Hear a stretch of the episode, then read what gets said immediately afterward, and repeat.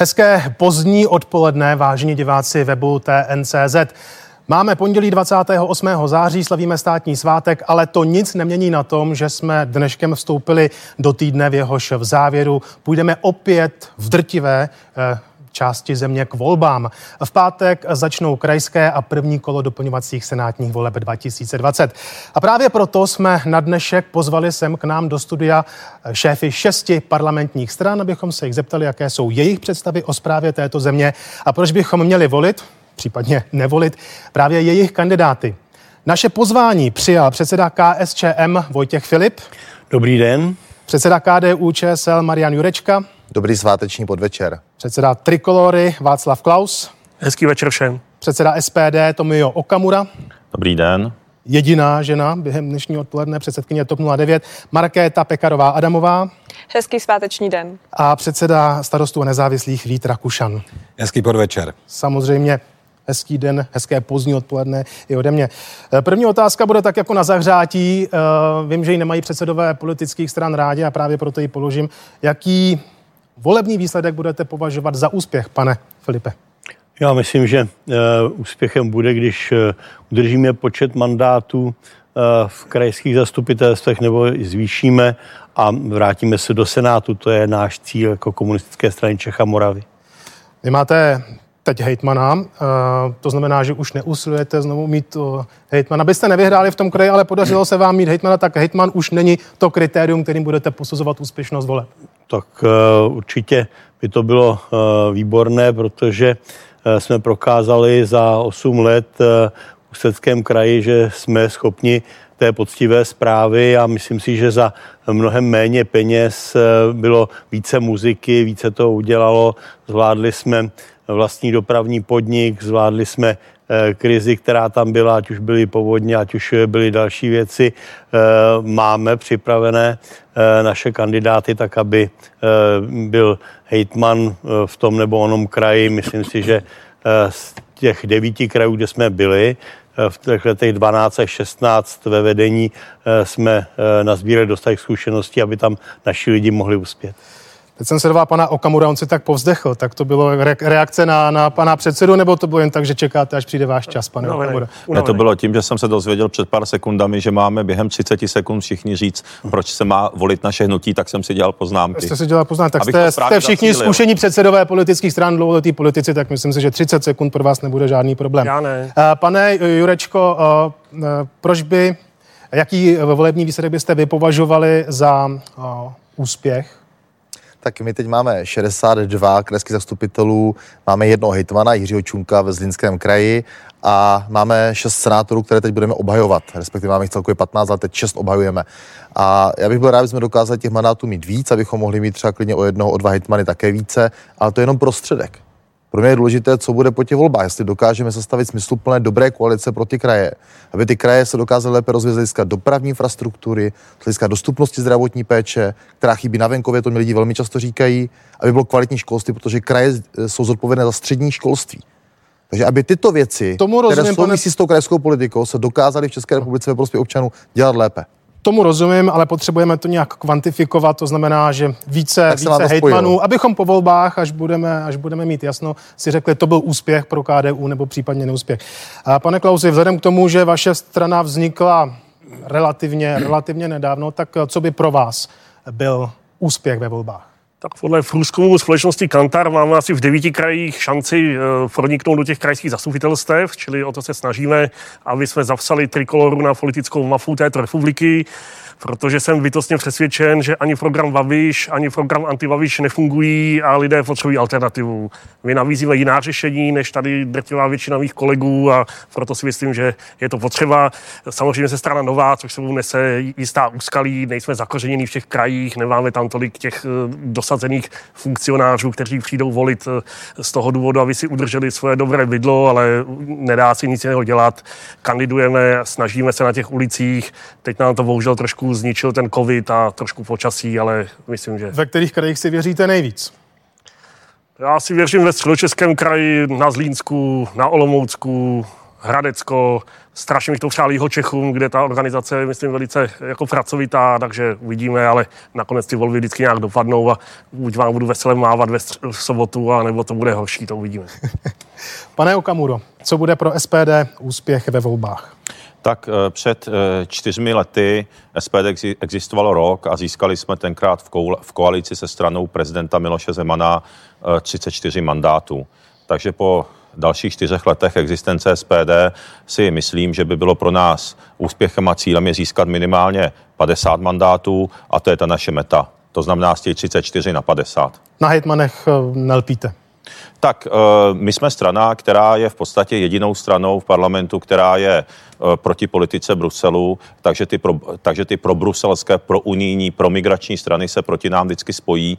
Takže já jsem realistou, dnes jsme ve vedení jednoho kraje, je to Ústecký kraj, díky našim zastupitelům se podařilo zachránit nemocnici v Rumburku, kde byla ohrožena zdravotní péče pro 50 000 lidí ve Šluknovském výběžku, takže jsme odvedli dobrou práci, ta koalice fungovala stabilně, zabránili jsme i jakémukoliv korupčnímu jednání, které v těch předešlých volebních období tam právě bylo a jak víte, tak politikům ČSSD a ODS teďka hrozí až 16 let vězení u soudu za rozkrádání peněz v Karlovarském a Ústeckém kraji a za naší koalice se nic takového nedělo a naši zastupitelé to pohlídali a je to dobře.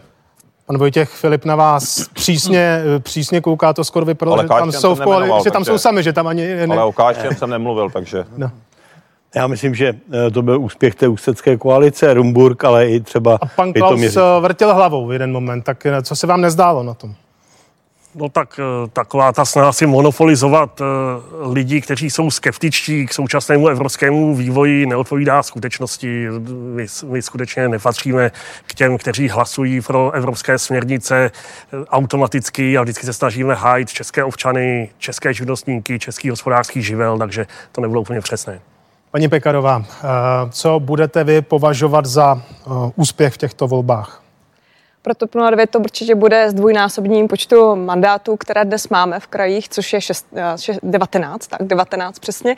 A věřím tomu, že i díky tomu, že jsme spojovali síly, spojili jsme je ve všech krajích, tak budeme mít šanci v některých z nich aspirovat i na vítězství, právě díky tomu spojenectví. Myslím, že to je třeba příklad Plzeňského kraje, kde pevně věřím tomu, že lidé dají přednost těm řešením, které nabízíme, před úplatkami, které nabízí druzí. A pak, co se týče senátních voleb, tak tam také mám velmi pozitivní očekávání a myslím si, že budeme schopni rozšířit řady senátu a udržet jej jako alternativu současné vládě i té většině, kterou má Poslanecká sněmovna. Jste mluvila o tom spojování sil. To může vypadat velmi chvályhodně, ale také to může značit určitou slabost v regionech. Že se vám nepodařilo tam postavit vlastní kandidátku. Tak kde je ta pravda? Pravda je taková, že tříštění sil ničemu nepomáhá a že je nutné je spojovat. A my jsme ukázali tím spojením i to, že jsme schopni kompromisů a dohody už před těmi samotnými volbami. Takže to je náš přístup, který budeme mít i po nich a budeme konstruktivní v tom vyjednávání. A souhlasím s tím, co tady už od jednoho z kolegů zaznělo. To je teď to klíčové, na co hledíme, protože my také jsme ve velmi turbulentní době, ve velmi nelehkých časech ohledně krize, kterou tady všichni prožíváme s koronavirem, ale také ekonomické krize a bude důležité, aby ti naši kandidáti okamžitě také byli schopni velice rychle nastoupit do řešení těchto problémů a my nabízíme natolik zkušené lidi ve svých oborech, že toho schopní jsou, takže je to záruka toho, že se budou ty problémy hned řešit. Pane Rakušane, pro vás, vám se poměrně daří v regionech, tak co by pro vás bylo aktuálně volebním úspěchem? Co byste považovali za dobrý výsledek? Já nechci být velkohubý a nechci říkat ty velké cíle, já začnu od toho malého cíle. Tím malým cílem je to, aby hnutí Starostové a nezávislí bylo zastoupeno ve všech krajských zastupitelstvech v rámci České republiky. Ve 2 krajích tak doposavať nebylo, byl to Moravskoslezský kraj a Ústecký kraj, i tam máme postaveny ambiciozní kandidátky plné zkušených lidí. Samozřejmě chceme obhájit hejtmanský post v Libereckém kraji a chtěl bychom k tomu tak 2 hejtmanské posty ještě přidat, velké šance si dáváme a konec konců i sázková kancelář Fortuna nám je dává. Neříkejte tedy žádné reklamní slogan. Nechci dělat nikomu reklamu. Jedna významná sázková kancelář nám dává poměrně velké šance ve Středočeském kraji, rovněž si myslíme na Olomoucký kraj. Myslím si, že velmi pozitivně můžeme překvapit na Vysočině, kde jsme nebývali příliš silnými hráči, nicméně v současné době tam máme řadu významných starostů i těch velkých měst a obcí. Tedy to by byl každopádně úspěch, rozšířit počet krajských zastupitelů, být ve všech krajích, mít 2-3 hejtmany, to považuji každopádně za úspěch. V těch senátních volbách my obhajujeme 4 mandáty. Myslím si, že ve všech 4 obvodech máme reálnou šanci ten mandát obhájit a kdybychom k tomu přidali 3 senátory ještě navíc, byl bych spokojen. To znamená, že v senátních volbách nestratit ani jeden mandát plus jeden, třeba 1-2 přidat. 2-3 přidat a každopádně si myslím, že na to máme to, o čem hovořila paní předsedkyně Pekarová. My jsme si jako STAN vyzkoušeli v některých krajích samostatnou kandidaturu, někde jsme šli do nějakých formátů koalice či spolupráce, tedy my zkoušíme vlastně celé spektrum toho. No to jsem to tam směřuje moje další otázka, protože například v jednom kraji kandidujete společně s ODS-kou, v dalším kraji společně s Piráty, to je nějaké, řekněme, testování na případnou povolební spolupráci v rámci sněmovních voleb, které už jsou zanedlouho, protože za rok touhle dobou, jestli se nepletu, budeme řešit senátní volby. Nebo bychom mohli řešit senátní volby. Já si myslím, že tím testem mnohem spíše bude to, jakým způsobem ukážeme občanům, že jsme nebo nejsme schopni spolupracovat po volbách. Já si myslím, ta sobota, neděle, vyjednávání, to bude reálným testem. Na druhou stranu my jsme vycházeli z toho, jaké jsou ty lokální dobré vztahy s jednotlivými stranami. Já bych ještě jednou upozornil na to, ty krajské volby jsou založeny na těch lokálních tématech, které se blízce týkají lidí, jsou blížší těm komunálním volbám a proto starostům. Takže vylučujete to, že by se jednalo o nějaké testy, byť tedy v rámci regionu, ale o nějakou spolupráci testy. Protože byste si dělali nějaký Každé volby jsou testem síly té jednotlivé strany, toho jednotlivého hnutí a já znovu říkám, v Olomouckém kraji dlouhodobě s Piráty spolupracujeme, ta spolupráce je tam na bázi městského zastupitelstva ve městě Olomouci a myslím si, že tam funguje, neviděli jsme důvod, proč to nevyzkoušet i v těch krajských volbách. Byli byste ochotni to vyzkoušet, řekněme, i na tom republikovém poli po těchto volbách před sněmovními volbami? Já si myslím, že určité formy spojenectví dávají logiku v rámci toho volebního systému, který v České republice prostě funguje a který vlastně dává vždycky veliké bonusy vítězi a jakoby okrádá ty menší, slabší strany, ale my se nebojíme ani samostatného postupu, to je všechno ještě ve hvězdách, vedou se nejrůznější vyjednávání, ale samozřejmě i jako STAN vedeme vyjednávání o spojenectví do parlamentních voleb. Ano, pan Klaus se hlásil o slovo. Se nás naválal, pane redaktora, na sebe reagujeme, tak já bych možná zareagoval na pana Rakušana, mě se moc jakoby nelíbilo takové to slovo silní hráči a takové to formulace, to není hra, správa země je vážná věc a silné lokální vazby, já bych právě byl rád, třeba kdyby Trikolora nebo jiné strany právě narušily takové ty různé kmotrovské koalice Fejska s kočičkou na těch krajích, které lidé fanují, takže ten můj postoj je k tomu maličko odlišný. Mm-hmm. Ne, já na to reagovat musím, tak já v zásadě a překvapivě s panem Klausem souhlasím, protože starostové a nezávislí vznikly jako alternativa k velkým koalicím na bázi opoziční smlouvy, tedy kdy v krajích vládlo ODS ze sociální demokracií. To byl náš vstup do politiky, to byl začátek našeho úspěchu. My jsme ty kmotrovské vazby úspěšně narušovali. Tak pan Filip se hlásil a pak pan Jurečka. No, to je trošičku mediální trik, jo, protože samozřejmě Komunistická strana Čech a Moravy má také mnoho starostů a nebude určitě mezi starosty a nezávislými, stejně tak jako mají tradiční politické strany a on ten trik se starostům jakoby vydařil, ale myslím si, že to není úplně poctivé vůči lidem, protože naši starostové odvádějí vynikající práci ve všech regionech a jak v malých, tak velkých městech a obcích a myslím si, že ten trik na lidi zatím působil, uvidíme, jak bude působit dál. Já bych na pana Filipa reagoval, mě by překvapilo. Pardon. Já se přiznám, já úplně nechci hrát tady tenhle vykopávací fotbal jako. Počkejte, pánové a dámo, řekněme si na rovinu, že předpokládám, že nikdo z vás neřekne, že vaši starostové nebo hejtmani neodvádějí kvalitní práci. Já to chci vrátit do debatu k tomu, čemu je to pro ty diváky, kteří se nás budou dívat, důležité. A to je, jak ty kraje dodnes fungují a jak by měly fungovat dál. Protože když se podívám na mnoho krajů, tak si řekněme, jaká je míra zadlužení. Já jsem třeba z Olomouckého kraje nejzadluženější kraj. Když se podíváme na fungování paní hitmanky Jermanové, jakým způsobem řídila Středočeský kraj, jak se ona sama chovala. Když se podíváme na to, že jsou tady kraje, které dlouhodobě jsou pod správou ODS, ČSSD a ANO, a zase paní Jermanová tady není a to budou hodit, jak se chovala nebo nechovala, budou hodnotit voliči ve Středočeském kraji. Kdyby byl někdo zahnutý ANO, já bych velmi rád tady s ním vedl tu debatu, bohužel tady není, což mě mrzí. A když se třeba podívám třeba do mého rodného kraje olomouckého, tak tady třeba poslední kauza z tohoto měsíce, vedení kraje pan hejtman účelově rozdělil zakázku na podlimitní, aby udělal velké oslavy dnu Olomouckého kraje a podobně. A když se podívám vedle do Zlínského kraje, kde máme hejtmana Jiřího Čunka, ten teďka dostal cenu za nejlepší vedení transparentních veřejných zakázek ze všech krajů. Takže pojďme se o tom bavit, jak ty kraje fungují, jak tam jsou spoří finanční prostředky, jestli mají dobré školství. Tady takové to poměřování, kdo je větší borec před volbama, to si myslím, že pro toho diváka není tak vypovídající. Tak to nechte na divákovi, prosím. Ta otázka byla od pana moderátora, jaké si dáváme šance. Paní Pekarová, teď dáme prostor dámě. Pan Klaus mluvil o tom, že by rádi jako Trikolora rozbíjeli ty vazby. Proč jste je nazvala extremisty? Já myslím, že ten důkaz je jednoznačný. Když se podíváte na kandidátky hnutí Trikolora, tak tam najdete celou řadu lidí, kteří jsou spojeni s neonacistickým hnutím Národní odpor, kteří pro ně třeba účinkovali v klipech nebo jsou odpadlíci z dělnické strany. Takže to jsou lidé, kteří skutečně i našimi bezpečnostními kruhy, BIS a dalšími jsou označováni za extremisty. Tak je to nazváno tak, jak to je, pravým jménem. Pan Klaus společně s dalšími natočil takové video, kterým mi pak vzkazoval, že jsou všechno slušní lidé, kteří platí daně.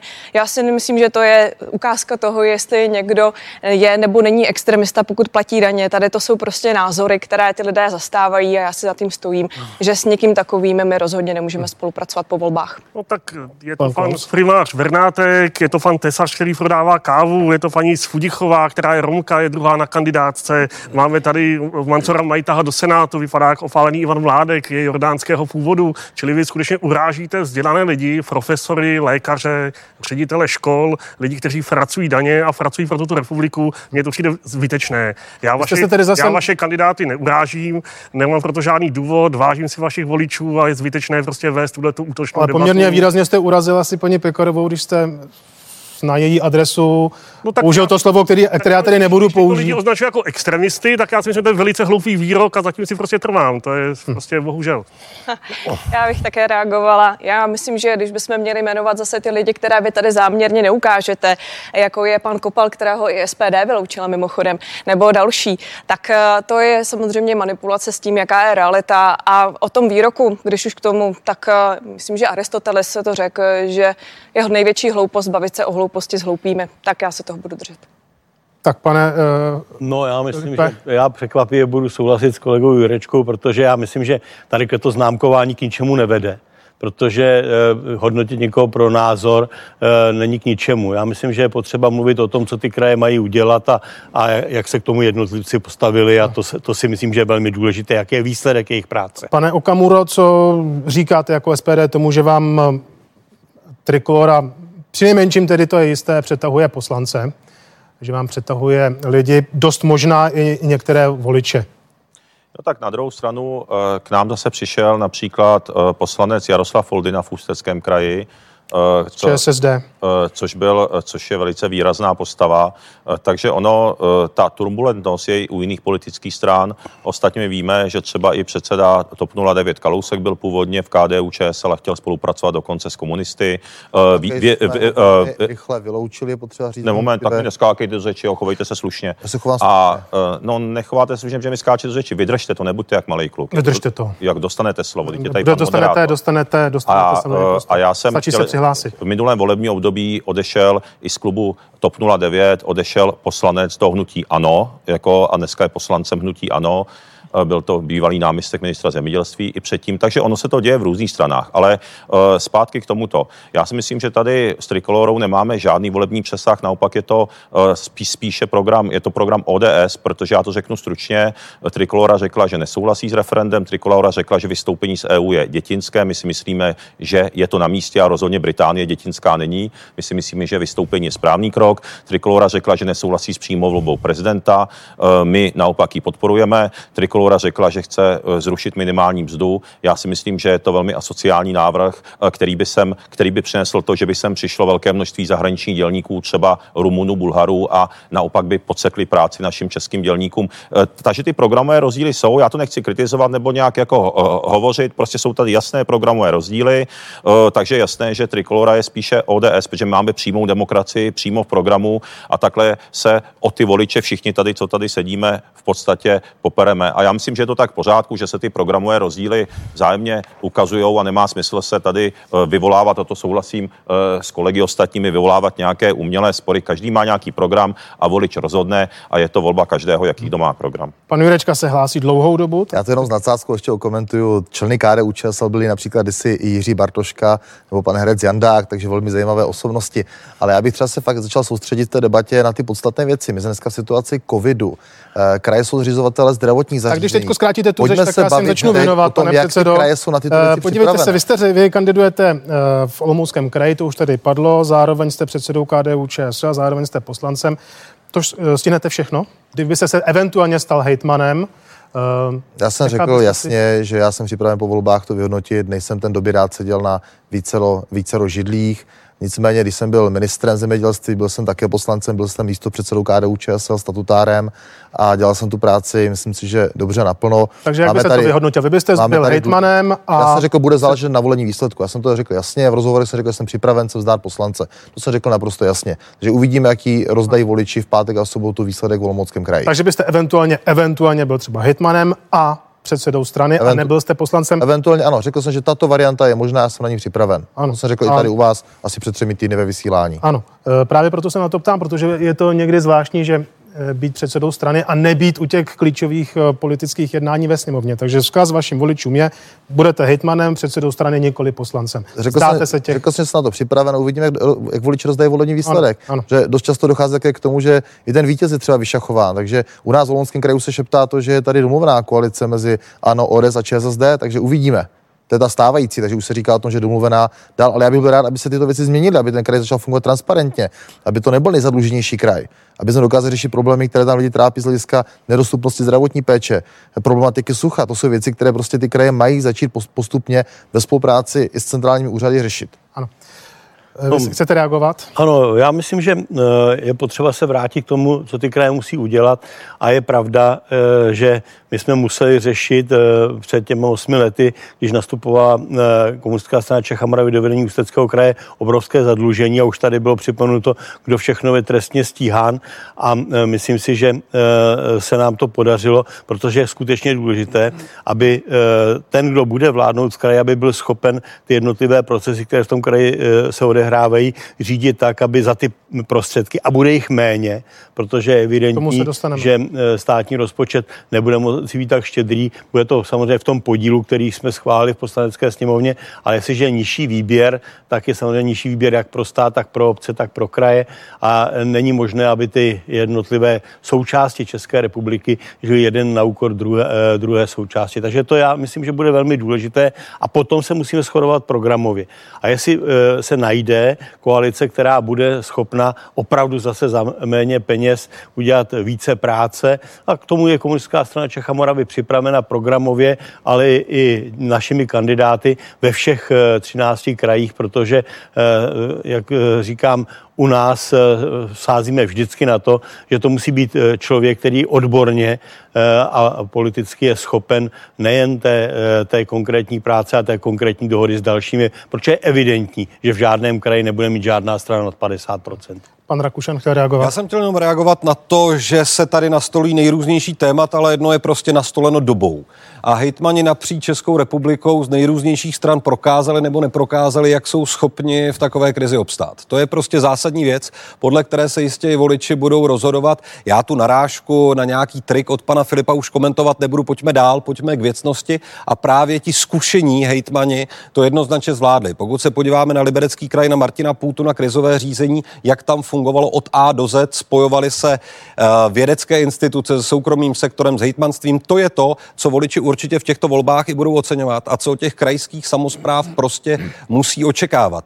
A dívat se prostě na to, že kraje musí mít finanční prostředky, tady malé rýpnutí do komunistické strany, potom bych byl rád, kdybyste se i vy připojili v Poslanecké sněmovně k tomu návrhu, aby krajům byla vyplacena ta kompenzace na obyvatele. To znamená těch 500 korun, které obce a města v České republice dostaly, kraje nedostaly, byť ty jejich výdaje spojené s krizí prostě byly enormní. Byli jste pro ten obrovitánský 500 miliardový schodek a potom v něm nenajdete peníze, které pomohou krajům. To mě mrzí. Pan Klaus se hlásil první, No, já si myslím, že krajské volby jsou bohužel nebo bohudík, nevím, o celostátní politice.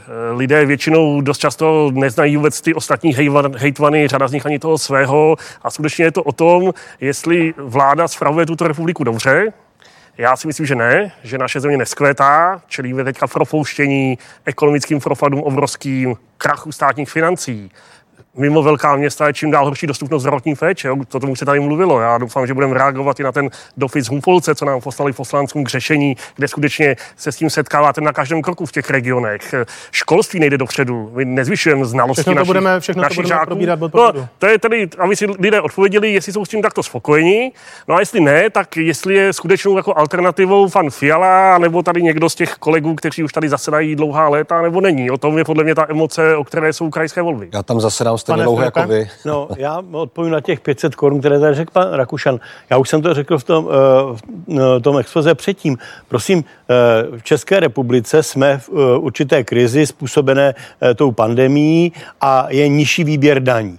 Dobře, když řekneme, že se bude zadlužovat jenom stát a obce a kraje to nepostihne, tak já myslím, že to není úplně poctivá věc, protože nemáme žádné krajské daně, máme místní poplatky a jsou tedy centrální daně, které jsou sdílené. Buď to sdílení bude i v tom dobrém, i ve zlém, anebo ne. Já nejsem proti tomu, aby se vyplatilo 500 korun na obyvatele jednotlivého kraje, ale jde o to, jestli jsou připraveny ty programy v těch krajích tak, aby to bylo efektivnější, když určitě bude nějaký program, který bude celostátní, například dokončení infrastruktury v dopravě nebo infrastruktury ve vodním hospodářství, protože všichni jsme předkládali, nebo aspoň ty rozhodující politické strany, KSČM, KDU-ČSL, i starostové předložili ústavní zákon o ochraně vody. A je potřeba tady si říct, jestli na tom budeme spolupracovat a jak. Jestli na centrální úrovni nebo na krajské. Já si myslím, že například velká vodovodní soustava potřebuje centrální rozhodnutí, nikoliv jenom krajské. Paní Pekarová se ještě hlásila mezi tím. Promiň. Ale já jsem se hlásila právě proto, že myslím, že pánové bychom se měli, a to je možná i otázka toho, k čemu chceme dostat, máme ještě zhruba tu hodinu, že bychom se měli dostat k těm aktuálním věcem a problémům, které v této zemi jsou. A jestliže se tady budeme takto přijít, každou chvíli skákat z jednoho tématu na druhé, tak se mu daleko neposuneme. Tak zatím se držíme pořád jednoho a to jsou peníze. Tedy. A to je samozřejmě velmi klíčové. A je to otázka také toho, jestli zvládneme tu epidemii, která se tady vymkla kontrole. Vláda ji nezvládá a vláda už teď v tuhle chvíli opravdu jenom hasí ten požár, který způsobila. A prosím pěkně, tady v tomhle směru i ta hejtmanství, i ti jednotliví zvolení lidé mají velkou možnost něco udělat. Zdravotnictví je ve velké kompetenci, nebo je jedna z velkých kompetencí právě krajů, ale nejsou to jenom zdravotnictví, jsou to třeba sociální služby, kde jsou právě v těch pobytových službách často ti lidé, kteří jsou z té rizikové skupiny, ty nejohroženější. A bavme se prosím o tom, jak těm lidem pomůžeme a jak zamezíme tomu šíření epidemie. Já souhlasím s tím, že ty peníze jsou velmi důležité. A tady byla řeč o tom, že jsme obcím vrátili těch 1200 korun na obyvatele, obcím a městům a teď čekáme na to, jestli těch 500 korun se podaří prosadit nebo ne. Já věřím, že se to podaří, ale chci tady upozornit na jednu velmi důležitou věc. Superhrubá mzda, o které se teď mluví, o které se bude teď rozhodovat v příštích týdnech. Ta bude znamenat výpadek pro města, obce a kraje víc než 20 miliard korun. A pro diváky, to chci jenom přeložit, to bude znamenat výpadek investic pro malé a střední firmy v regionech, které ty zakázky obcí, měst a krajů dělají. To jsou ty chodníky, ta osvětlení a podobně. Myslím, a ještě jenom jednu věc, to mi nechci dokončit, prosím pěkně, na co se zapomíná a proč i pan prezident na to upozorňuje. Za prvé, dělat to na 2 roky, tenhle cirkus, který bude znamenat změny účetních systémů. To fakt nemá smysl. Ale především chci podtrhnout důležitou věc. Pro rodiče s dětmi, kteří mají 2-3 děti, mají hypotéku, poctivě pracují, tak tahle změna nepřinese ani tu 1500 korun navíc, o které mluví paní ministryně Schillerová. Tito rodiče nedostanou nic. Tito rodiče i děti v budoucnu tenhle výpadek do státního rozpočtu budou muset zaplatit. A to tady chybí v té debatě, to nikdo neřekl. Pan Klaus a... Já se teda navážu na pana Jurečku. My jako hnutí Trikolora máme jednu zásadu. My jsme pro jakékoliv snížení daní vždycky a daně z práce jsou v České republice jedny z nejvyšších na světě, protože nebudeme si nalhávat, to sociální, zdravotní, to jsou daně, že to není žádné pojištění. Čili my toto podporujeme, budeme podporovat snížení daní, ale myslím, že správně paní Pekarová řekla, bavme se také o tom covidu, o té situaci. Já si nemůžu pomoct, ale já jsem v té sněmovně seděl a viděl jsem, jak se tam hádali Piráti s Anem, kdo vymyslel ten pandemický semafor, a slyšel jsem tam neustále řeči o chytré karanténě a co to je a jak to bude.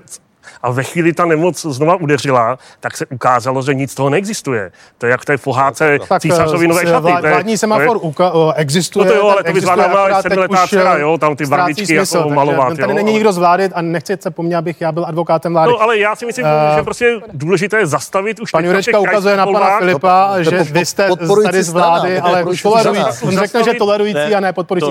Pojďme se posunout. Pojďme se bavit tady o zdravotnictví. Teď v první řadě a ve druhé řadě probereme tu ekonomiku, superhrubou mzdu a taky Kurzarbeit bych chtěl tady dnes v podvečer probrat. Jak podle vás, a ono se to těžko paušalizuje v rámci 13 krajů, když tedy Prahu vynecháme, jak kraje, vláda a společnost zvládá tu současnou situaci, pane Filipe? Já musím říct, že v pátek jsem navštívil naši ředitelku krajské hygienické stanice, paní docentku Kutrbovou, bavili jsme se o tom, jaké jsou kapacity jihočeských nemocnic, jak to můžeme zvládnout. Zatím jsme připraveni dobře, protože u nás je přece situace mírnější než v jiných regionech České republiky, také jak v té první vlně, tak i v druhé vlně. Myslím si, že ta služba funguje dobře. Já jsem urgoval, aby měli právo na přesčasy, když nejsou v těch červených nebo oranžových barvách. Takže já jsem přesvědčen o tom, že je to o přípravě jak té technické, tak té personální a je to samozřejmě těžký úkol pro ty, kteří to mají zvládnout. Já jsem přesvědčen o tom, že buď se tady budeme hádat, že to všechno vláda zanedbala a jestli to udělali o týden později nebo o týden dřív, je pravda, že se teď odborníci shodují, že jsme to rozvolnění na začátku prázdnin, že bylo špatné, protože to ostatní okolní státy neudělali. A pokud se vrátím těm krajským nemocnicím, tak znovu říkám, že je potřebné, abychom udrželi ten systém zdravotní péče. KSČM navrhla, prosadila díky právě dohodám to, že do zdravotní péče je vyšší příspěvek, protože se zvýší ta platba za státního pojištěnce, to znamená, ty prostředky tam plynou a to není něco, co je na úkor. Já budu reagovat na kolegu Klause s tím, že ano, u nás je vysoká cena práce, ale za nízkou mzdu. Tam mzda je mnohem nižší, než je v Německu nebo v Rakousku. A to si musíme uvědomit, že to není ta vysoká cena práce. Zase stáčí k penězům. Pane Jurečko, vy jste chtěl reagovat a teď... Na tři věci jste se ptal. Ano, na tři věci. Za mě zdravotníci a obecně lidé, kteří v této oblasti pomáhají zvládat tu situaci v rámci první vlny, fungovali skvěle. Národ si ušil roušky navzdory vládě. Super, díky za to. Druhá věc, kraje, zdravotnická zařízení, především v gesci krajů. Myslím si, že velmi dobře tu situaci zvládají a je potřeba za to poděkovat. Ale dostáváme se na tu úroveň vládní a tam já dneska vidím největší problém. A tady mám titulek zpráva z 21. srpna. Babiš. Rozhodli jsme správně, lidé jsou už z roušek otráveni. To je titulek srpnového práva. To byla ta nešťastná vláda, kdy tenkrát přišel minister Vojtěch a přinesl návrhy konkrétního opatření, jak od 1.9. by se měla všeobecně populace v České republice opět znovu lépe chránit. Kdyby toto ta vláda neodmítla, udělala, tak nejsme dneska situace, která začíná být opravdu velmi akutní a já bych byl velmi rád to řešení. Trasovat a testovat do 24 hodin, mít na to technické a personální kapacity a také dělat opatření, která dlouhodobě systematicky, protože ten covid tady bude, budou schopni ve školách, ve školkách, ve zdravotnických zařízeních snižovat díky nanotechnologiím, UV lampám tu virovou zátěž, která tam je. To slyšíme vlastně už od března. A ve vašem kraji, kde kandidujete, to byl Olomoucký kraj, tam dokonce byly během té jarní epidemie, kde města zcela zavřeny. Což musím říct, že vůbec nejsme schopni dneska lidem vysvětlit na Uničovsku Litovlsku, že ty se dívají na dnešní čísla, na dnešní nárůsty, tak vlastně nechápou, proč oni v té 14-denní karanténě tehdy byli. Je to otázka jinam než tady ale, asi k vašim kolegům, jo. Ale jaký vy jako kandidát, jako potenciální hejtman byste si z tohoto vzal ponaučení, jak to tehdy kraj zvládal? Důležitá spolupráce a komunikace s poskytovateli zdravotní a sociální péče. Jestli bych měl něco vytknout, tak lepší kooperace právě s tím poskytovateli sociální péče, protože na ně se v určité fázi zapomnělo. Tito lidé jezdili do domácností, pomáhali se starat o nemocné, umírající a neměli třeba ochranné zdravotní pomůcky. Pane Klausi, zase ty tři otázky. Jak to zvládají kraje? Jestli se to dá paušalizovat, jak to zvládá společnost a jak to zvládá vláda? Kraje nemají velké kompetence, to bylo vidět při té první vlně, že to skutečně řešili ministři tyto složky a ty hejtmani se k tomu snažili nějak připojit. Ale tady skutečně půl roku se hovoří o chytré karanténě, byla to priorita všech priorit a neexistuje to. Jo? Teďka pan Jurečka tady říkal, že by chtěl trasovat do 24 hodin. My jsme měli půl roku, obrovskou podporu veřejnosti, obrovské finanční prostředky, každý by to odsouhlasil, každý by to zvedl ruku ve sněmovně a neexistuje to. To se na mě nezlobte, to není správa země. Tady se bavíme o tom, že v nějakém městě mimo velká města už ta zdravotní péče není, je nedostupná. Jo? To není jenom ten Humpolec, já jsem taky jezdil zrovna Děčínskem a podobně, čili to je jedna obec za druhou. Školy nejdou dopředu. Policisté často nejsou v ulicích, čili ten stát v těch základních věcech jaksi nestíhá nebo nefunguje a funguje teda v řadě jiných, kde třeba mně se to až za tolik nejví. Za nás kandiduje primář nemocnice na Zlínsku, ve Středočeském kraji pan Frič, ten postavil už několik mobilních nemocnic, že vyrábí tyto věci, takže vytáváme lidi, kteří jsou jaksi z frakce, kteří o tom jenom nežvaní, ale reálně některé takovéto věci dělají, takže myslím, že by určitě nebyli špatní je v těch krajských zastupitelstvech mít. Pane Okamuro, stejné tři otázky. Jak to zvládají kraje, jak to zvládá společnost, jak to zvládá vláda? Tak právě ty kraje to mohou zvládat do té míry, jakým způsobem v podstatě vláda nastavuje systém. A tady opravdu mám velké výtky, protože ta zdravotní stránka, ta už byla probraná ze zhora, ze zdola, takže já jenom bych řekl, že vyzývám k tomu, aby vláda nevyvolávala paniku, protože to, co je pro nás důležité, aby ti slušní lidé mohli pracovat a mohli žít. A tady se řítíme do obrovských problémů, protože lidé nemají peníze, přichází o zaměstnání, snížily se jim příjmy a nejsou schopni platit často ani už závazky a padají i třeba do exekucí. A hnutí SPD přišlo s několika konkrétními návrhy, které vláda odmítá. Například, abychom změnili zákon o veřejných zakázkách, aby byly upřednostněny české firmy u veřejných zakázek, protože teď potřebujeme sypat ty státní peníze do českých firm, které mají české zaměstnance a platí daně v České republice a nevyvádí dividendy do zahraničí. Druhou věcí, a o tomu se hlasovalo před 2 měsícema, aby vláda odpustila platby zaměstnavatelům, platby na sociální pojištění za zaměstnance až do konce roku. Vláda to hlasováním odmítla, tento náš pozměňovací návrh, potom si to převzala ODS, ale ty to odmítli taky. To znamená, my jsme s tím přišli jako první. A třetí věc je, že dlouhodobě navrhujeme, aby se DPH platilo pouze z faktur, které ti podnikatelé, živnostníci obdrželi platby. To znamená, já nechápu, proč stát v krizi vybírá DPH od živnostníků a firem za platby, které oni neobdrželi. To znamená, tím bychom pomohli udržet peníze ve firmách i u živnostníků, hlavně malé střední firmy. Tím by udrželi pracovní místa a firmy by mohly i nadále fungovat. To, co já vytýkám, je, že ta vláda úplně se vykašlala na ty podpůrná opatření, na podporu slušných pracujících lidí. No tak u těch krajů, já to říkám, kraje mají opravdu velmi málo pravomocí a ty kraje třeba říkají na jednu stranu, máme teďka dostatek ochranných pomůcek, na druhou stranu ty pomůcky se mezi tím velice zdražily, takže zatímco třeba rukavice před krizí stály 100 korun a kraje říkali, že jich mají dostatek, teďka je už ta cena stoupla na 300-500 korun, vláda s tím nehodlá nějakým způsobem pomáhat, takže doufám, to všechno rozumím. Paní Pekarová?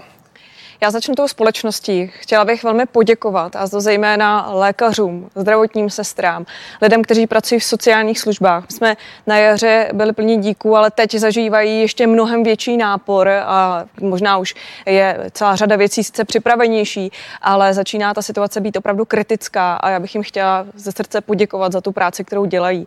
A ta společnost samozřejmě zvládla na jaře přípravu, sami se zásobili lidé rouškami, své seniory, chrání bránili a měli by k tomu přistoupit i dnes, protože ta situace se opravdu nelepší a naopak je čím dál horší. Kraje, je to kraj od kraje jiné, samozřejmě tady je těžké paušalizovat, ale zásadní selhání je na straně vlády, na straně státu. Ústřední krizový štáb byl aktivován až po velkém naléhání právě hejtmanů až v posledních dnech, když už dávno měl fungovat. Září, kdy ta čísla jsou opravdu velmi enormní a kritická, ta křivka exponenciálně rostla, tak se přistupovalo až k těm plošným opatřením. Přitom chytrá řešení, ta skutečně chytrá řešení, která se měla připravit přes léto, tak selhala, protože vláda to neudělala. K tomu patří náš návrh, který jsme předložili jako TOP 09 už před víc než 14 dny, hned několik věcí, které je potřeba hned dělat. Trasování, posílit kapacity hygien. My to opakujeme pořád, i když a to už říká, se to říká i vláda, v tom se, ale nedělá se v zásadě shodujete. Ale nedělá to. Ale vlastně ale všichni říkáte to samé trasování víte, kolik, a tak dále a tak dále, akorát, že se to pak ve výsledku neděje. Slova a činy, to je rozdíl. To možná teď volič čekal, že přijdete s něčím novým. No počkejte, já to doplním, ono to totiž spousta těch věcí opravdu selhává v tom samém základu. Slova a činy vlády. Říká, musíme posílit hygieny, co udělala přes léto, průměru 10 lidí na jeden kraj. Co to je? To je úplné nic. Ve chvíli, kdy víme, že je potřeba trasovat prostě v tisícovkách lidí, kteří se to musí věnovat. Ano, nemůžou to být jenom hygienici, tolik kapacity a vzdělaných lidí v této oblasti nemáme, to je jasné. Ale až teď, na konci září, dochází k zapojování call center. Proč už nebyla zapojena přes léto? To je první věc. Počkejte, nechte mě prosím také prostor. Já vás nechám, ale pan Rakušan už neuhýbám z otázky ekonomice na rozdíl od některých kolegů. Dlouho chce něco říct. Tak, určitě další z těch věcí je testování. My se musíme dostat přes 30 000 testů denně. A zatím je cíl 30, jestli se nepletu. No, musíme se dostat ještě víc a je to realita. Ano, nejsme. A to je právě ono, to je to selhání, ke kterému také dochází.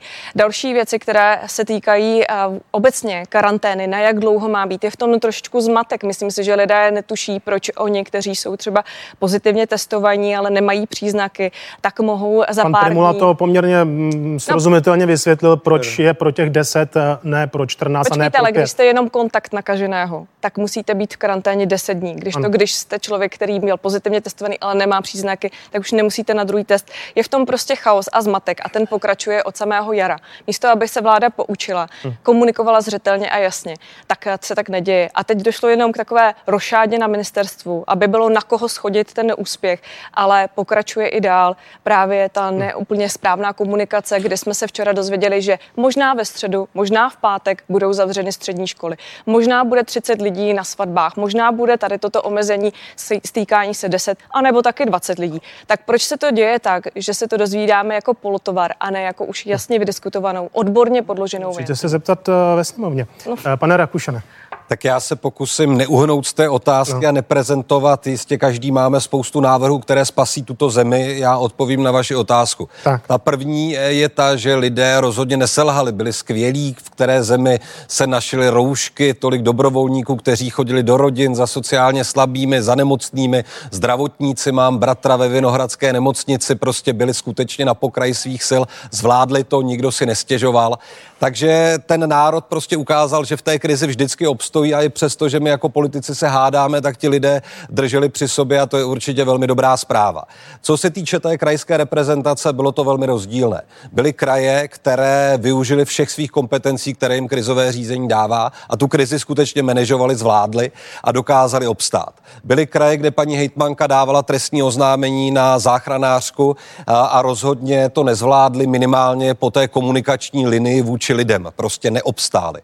A vláda jako taková, tak ta prostě ukázala, že od začátku zmatkuje a teď má trochu tendenci to svést právě na ty lidi. Vždyť lidé přestali nosit roušky, rozvolnili to, slavili, měli radost. No dobře, když tady bylo armádní velení na jaře, které zakazovalo, přikazovalo a nedoporučovalo. No tak prostě lidé na to reagovali tak, že se z té volnosti těšili. Ale premiér nemá rozhodovat na základě PR průzkumu, co se lidem líbí nebo nelíbí, ale na základě dat. A to on neprokázal, že je čistým populistou, který prostě dává přednost PR průzkumům před tím, co mu epidemiologové dávali na stůl.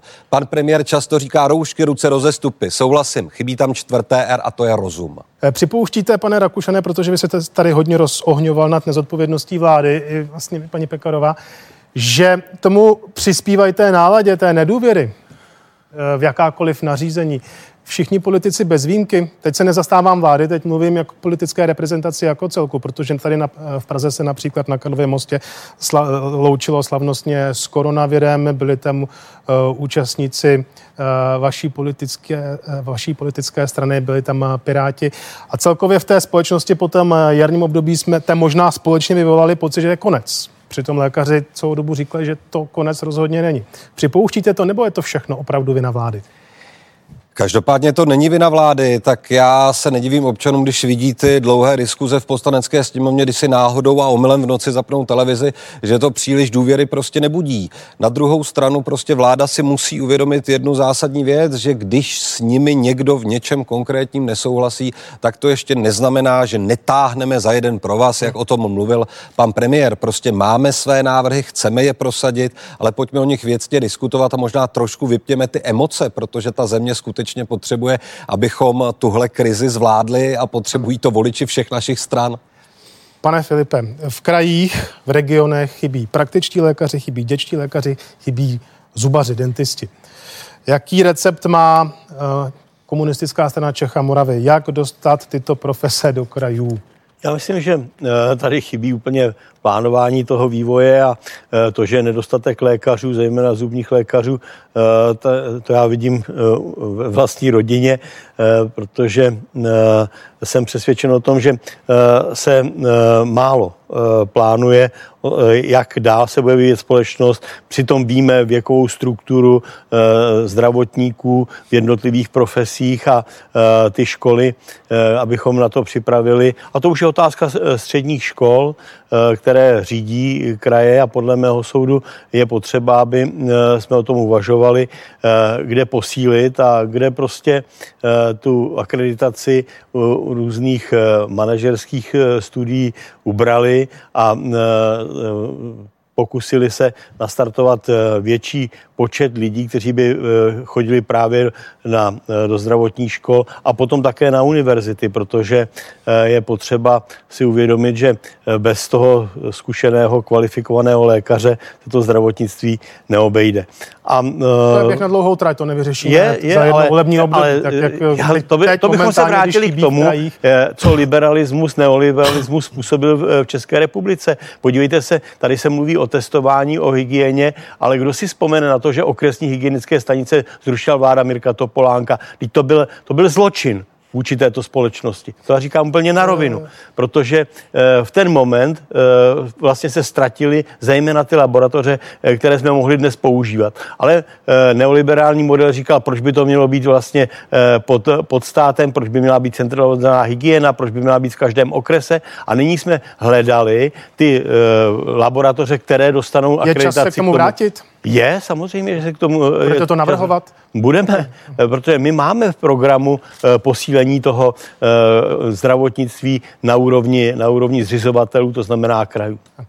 Pane Jurečko, jak dostat lékaře do krajů? Tak já si myslím, že to musí jít ruku v ruce s tím, že jednak data zdravotního ústavu, co už tady bylo řečeno, by měla dávat dobrou zpětnou vazbu ministerstvu, ale také krajským vedením o tom, kde jim za 5, za 10 budou odcházet praktici, stomatologové a tak dále. Na to by měly reagovat i počty míst těch jednotlivých typů oborů lékařské péče na vysokých školách. Ono teď došlo před 2 lety k navýšení těch počtů studentů, ale to se projeví za 7 až za 8 let.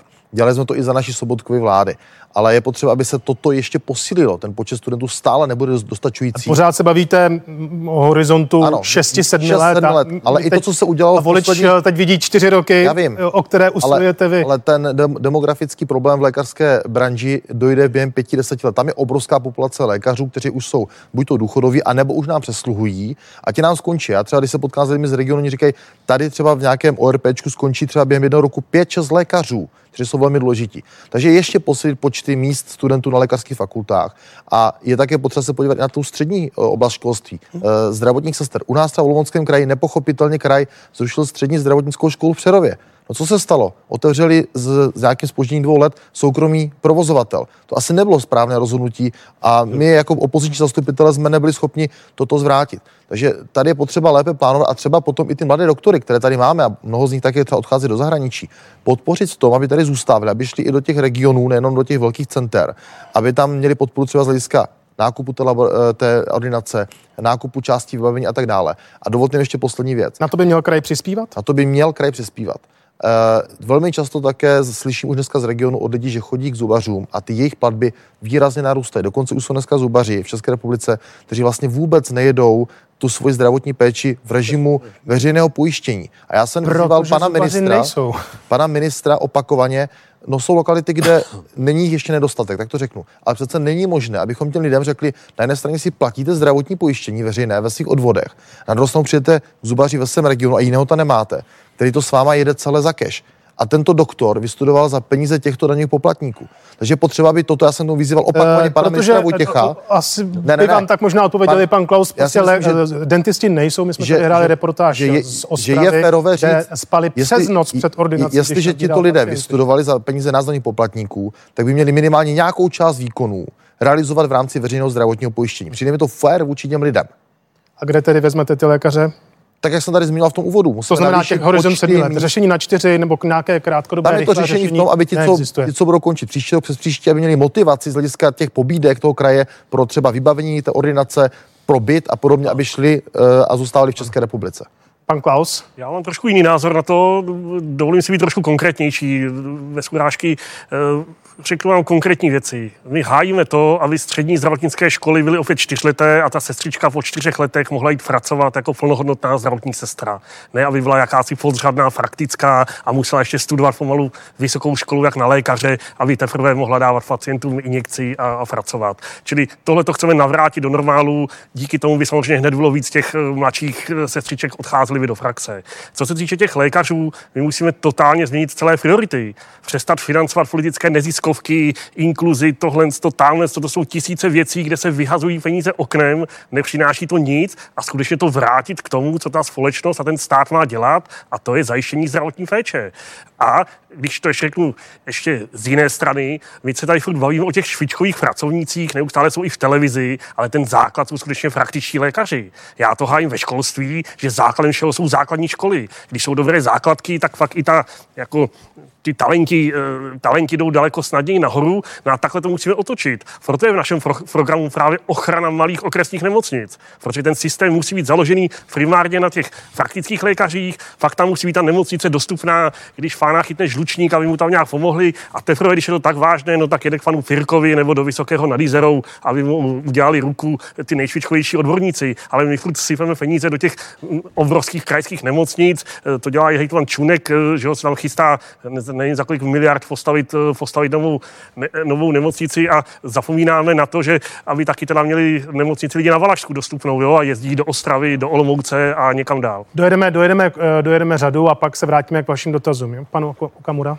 Tak já si myslím, že ten totální nedostatek například stomatologů anebo těch dětských pohotovostí v těch krajích, tak je způsoben mimo jiné tím, a my jsme to už navrhovali v minulém volebním období, aby všichni absolventi lékařských fakult v České republice museli například, my jsme navrhli 2 roky, vykonávat tu praxi v České republice. Protože problém je, že lékaři odchází do zahraničí za lukrativnějším výdělkem. Přitom studium lékařské fakulty je jedno z nejdražších, tuším dokonce nejdražší vůbec studium, které existuje vysokoškolské. A ten stát, a oni vlastně, jim to občané zaplatí to studium těmto občanům a oni potom odchází do zahraničí. Takže my navrhujeme, aby 2 roky, můžeme o té lhůtě spolu diskutovat, aby zůstávali v České republice a vrátili té společnosti tu investici, kterou občané do nich vložili, že jim zaplatili tak drahé a lukrativní studium. Takže to je náš návrh. Druhou věcí je, to tady musím poznamenat předsedovi KDU-ČSL panu Jurečkovi. Vy říkáte, co by se mělo dělat, ale vy tady jediný z nás jste vlastně nejčastěji byl od roku KDU-ČSL byla nejčastěji ve vládách koaliční, dokonce vy jste byl i minulé volební období 4 roky ve vládě, tak prostě to neudělali. Vždyť vy jste přímo KDU-ČSL spolu s ODS a s ČSSD jsou přímo spoluviníkem toho současného systému. Budete moc reagovat, pane Jurečko, ale... že občané nemají dostupnou zdravotní péči. A já jsem v minulém volebním období ve sněmovně bylo to moje první volební období a nezaznamenal jsem jediný vládní návrh, který by systému je zvýšil počet stomatologů v České republice. A nezaznamenal jsem od vlády ani jediný návrh, který by, jako je návrh byl SPD, který by udržel lékaře v České republice, aby mohli vrátit to zpátky. A jinak těch lékaři určitou část určitě souhlasím své profesní dráhy museli absolvovat v České republice. No tak, po ukončení studia. Ano. A ještě jedno poslední věc, určitě kraje by měly dávat pobídky těm lékařům, ať jsou to zubaři nebo další, aby měli motivaci v těch krajích být. A tady je to... Když nejsou, na nikomu dávat pobídky, když nejsou fyzicky. Ne, když se dá to vybavení ordinací, byty a podobně, to jsou ty pobídky, které by ty kraje měly dělat a musím říct, že i některá města už to dělají a někde to opravdu funguje. Paní Pekarová? Tak je otázkou, jestli je skutečně takový nedostatek, anebo jestli to je jenom regionální problém, protože třeba v případě zmiňovaných dentistů si myslím, že není takový problém tady v Praze, ale je mnohem větší problém v některých regionech, zejména těch odlehlých. Paní Pekarová, můžu vás ujistit, že i v Praze je málo dentistů, že je problém sehnat Nemám ten pocit, že by to byl až takovýhle problém zrovna tady, ale myslím si, že na základě jedné zkušenosti se nedá úplně paušalizovat. No. Ale pojďme k tomu, co je skutečně také častým problémem a co slýchám od těch lékařů. Oni by třeba šli do nějakého města, které je vzdálenější nebo které je vzdálenější té škole, kde studovali. Ono častokrát zůstává ten člověk tam, kde vystudoval vysokou školu. Ale prostě je to i otázka toho, co tam budou dělat ti jejich partneři, manželka a manžel. Co je tam za úroveň školství? Oni chtějí pro své děti to nejlepší. Takže já vím, že to není otázka 4 let, ale zásadní je také zlepšit kvalitu života obecně i v těch odlehlejších regionech. A to, aby se tam lidé rádi vraceli, aby odtamtud naopak neutíkali. Víme, že v některých regionech je velký problém s vylidňování, zejména těch menších obcí a měst. A proto si myslím, že je důsledné, a to je právě úkol toho kraje, důsledné dbát na to, jak se celkově v tom kraji žije a tady zvyšovat úroveň školství, zvyšovat úroveň veškerých služeb, kulturu a další věci, které ti lidé přirozeně v tom svém místě života chtějí k tomu, aby měli dobrý život. A to je jedna z těch dlouhodobých cílů. Další věc, která tady ještě nezazněla, absolventů, zejména právě těch medicínských oborů, je čím dál více žen. Je to fakt, který je jasně zřejmý. A je tedy důležité pro ně také to, jak budou schopné skloubit rodinu s atestací, jak budou schopné vlastně si zařídit tu praxi s tím, že chtějí také mít děti a my bychom určitě chtěli, aby tito lidé měli děti. Takže je musíme podpořit. A to je třeba moje dlouhodobé téma, abychom více podporovali zkrácené úvazky a služby péče o děti, aby měli kam dát děti, jako jsou dětské skupiny. A v tom sice je úloha víc obcí než krajů, ale i kraje mohou motivovat tím způsobem, že prostě tyto služby budou podporovat. Pane Rakuše? Tak je to asi strašně překvapivé, ale v jedné věci souhlasím s panem předsedou Filipem. A to dlouhodobé plánování, které prostě ve zdravotnictví je nutné, tady chybí. Kraje mají ambici starat se o svá krajská zařízení, ale už nemapují, jaká jiná zařízení existují. Třeba ty okresní nemocnice nejsou schopni a ochotním ani dávat nějaké příspěvky, byť v tom regionu, v tom kraji, prostě hrají zásadní službu. Je to teď příklad ve Středočeském kraji Čáslavské nemocnice, která se na kraji domáhá toho, aby prostě měla taky podíl a nebo mohla si sáhnout na nějakou krajskou dotaci. A já potom budu velmi konkrétní. Ty lokální pobídky opravdu fungují. My v Kolíně jsme scháněli, je to bohužel nutná profese dětského psychiatra. V případě, kdy mu nabídnete byt, v případě, kdy mu nabídnete slevu na nájemném v nějakém městském prostoru, tak prostě toho člověka seženete. Další konkrétní příklad. Moji rodiče konečně chtěli do důchodu s praxí praktických lékařů na venkově. No trvalo jim to 4 roky, než někoho sehnali. A tady také ten kraj samozřejmě může pomoct. Kdo jsou praktici? Jsou to lékaři třeba s atestací internisty, kteří se z nějakého důvodu rozhodnou jít na tu obec a tam pracují a vykonávají tu funkci praktického lékaře. A ten kraj může vytvářet pobídky právě směrem k lékařům, kteří jsou zaměstnáni v nemocnici, a může jim vlastně vytvořit i docela zajímavou kariérní pobídku. Ono to fakt není špatné dělat toho obvoďáka na vesnici. Člověk si tam vytvoří lokální vazby, je uznávanou osobností, a pokud tohle kraj dokáže, no tak to je věc, která může pomoci. Váš vzkaz tedy voličům, pokud ve vašem kraji není lékař, kraj něco zanedbal, nedal pobídku. Tak ten kraj, některé to dělají lépe, některé hůře, já teď nechci na někoho konkrétně střílet. Tak ale myslím, že voliči znají situaci v jejich regionu, tak tam, kde není lékař a nemůžou ho tam dostat, tak je to částečnou vinu nese kraj. Vést kraj tím způsobem, že se starám jenom o ty velké páteřní krajské nemocnice. Takhle zdravotnictví nefunguje, základ jsou obvoďáci, pak to jsou menší špitály, pohotovosti, a to je ta dostupná péče, o které tady diskutujeme. Pojďme reagovat, pan Filip, pan Jurečka, pan Klaus. Já tedy krátkou reakci. No, je to opravdu více o těch pobídkách, protože to může udělat jak obec, tak kraj. My jsme navrhli, aby jsme se vrátili k tomu, že bude obecní bytová výstavba. Dokonce jsme dali do státního rozpočtu těch 300 milionů, respektive 600 milionů korun pro ty nejmenší obce, aby tam měli přímou dotaci jenom s 10% podílem té obce, protože ty malé obce to nemají. A navíc to může ten kraj, bavím se o krajských volbách, mít jako regionální operační program. To opravdu může udělat a tím pádem si zabezpečí pro toho lékaře to, co je pro něj podstatné, to znamená to rodinné zázemí, bydlení, vybavení ordinace a vlastně ty vazby, ty si tam vytvoří ten lékař sám. Řešení existuje, akorát se neaplikuje občas. No ale my jsme to navrhli už druhý rok, to platí ve státním rozpočtu. Já musím reagovat tady na dvě neférové podpásovky ze strany mých kolegů. Ta první část, která se týká Zlínského kraje. Kdo byl v Baťově nemocnici, tak ví, že to byla dobrá nemocnice ve 30. letech minulého století. A jestliže chceme zdravotní péči, kde máme prakticky v jedné budově urgentní příjem, operační sály, v rámci všech pracovišť nemocnice přejdu suchou nohou, pacienti nemusí jezdit na vozíku někde přikrytí prostě radlem v zimním období, vzorky putují do laboratoře, která je v rámci jednoho objektu. To je zdravotní péče 21. století. A my víme také, že jestliže to se podaří, tak také to dokáže přitáhnout kvalitní špičkové doktory do Zlínského kraje, kde nemají fakultní nemocnici. A ohrazují se proti tomu, když se podíváte do Vsetína, Uherského Hradiště, do Kroměříže, je tam špičková zdravotní péče, takže to prosím pěkně nezazujte. A tady ještě jednu poznámku ke kolegu Okamurovi. Za naší vlády je to dohledatelné. Jsme právě začali navyšovat ty počty míst na těch fakultách. Dali jsme do toho peníze. Byli jsme vláda po 8 letech, která začala zvyšovat platby za státní pojištěnce. Do toho systému jsme dali velké množství peněz, které se projevily v té kvalitě. Takže to prosím pěkně nezazujte, když to není férové.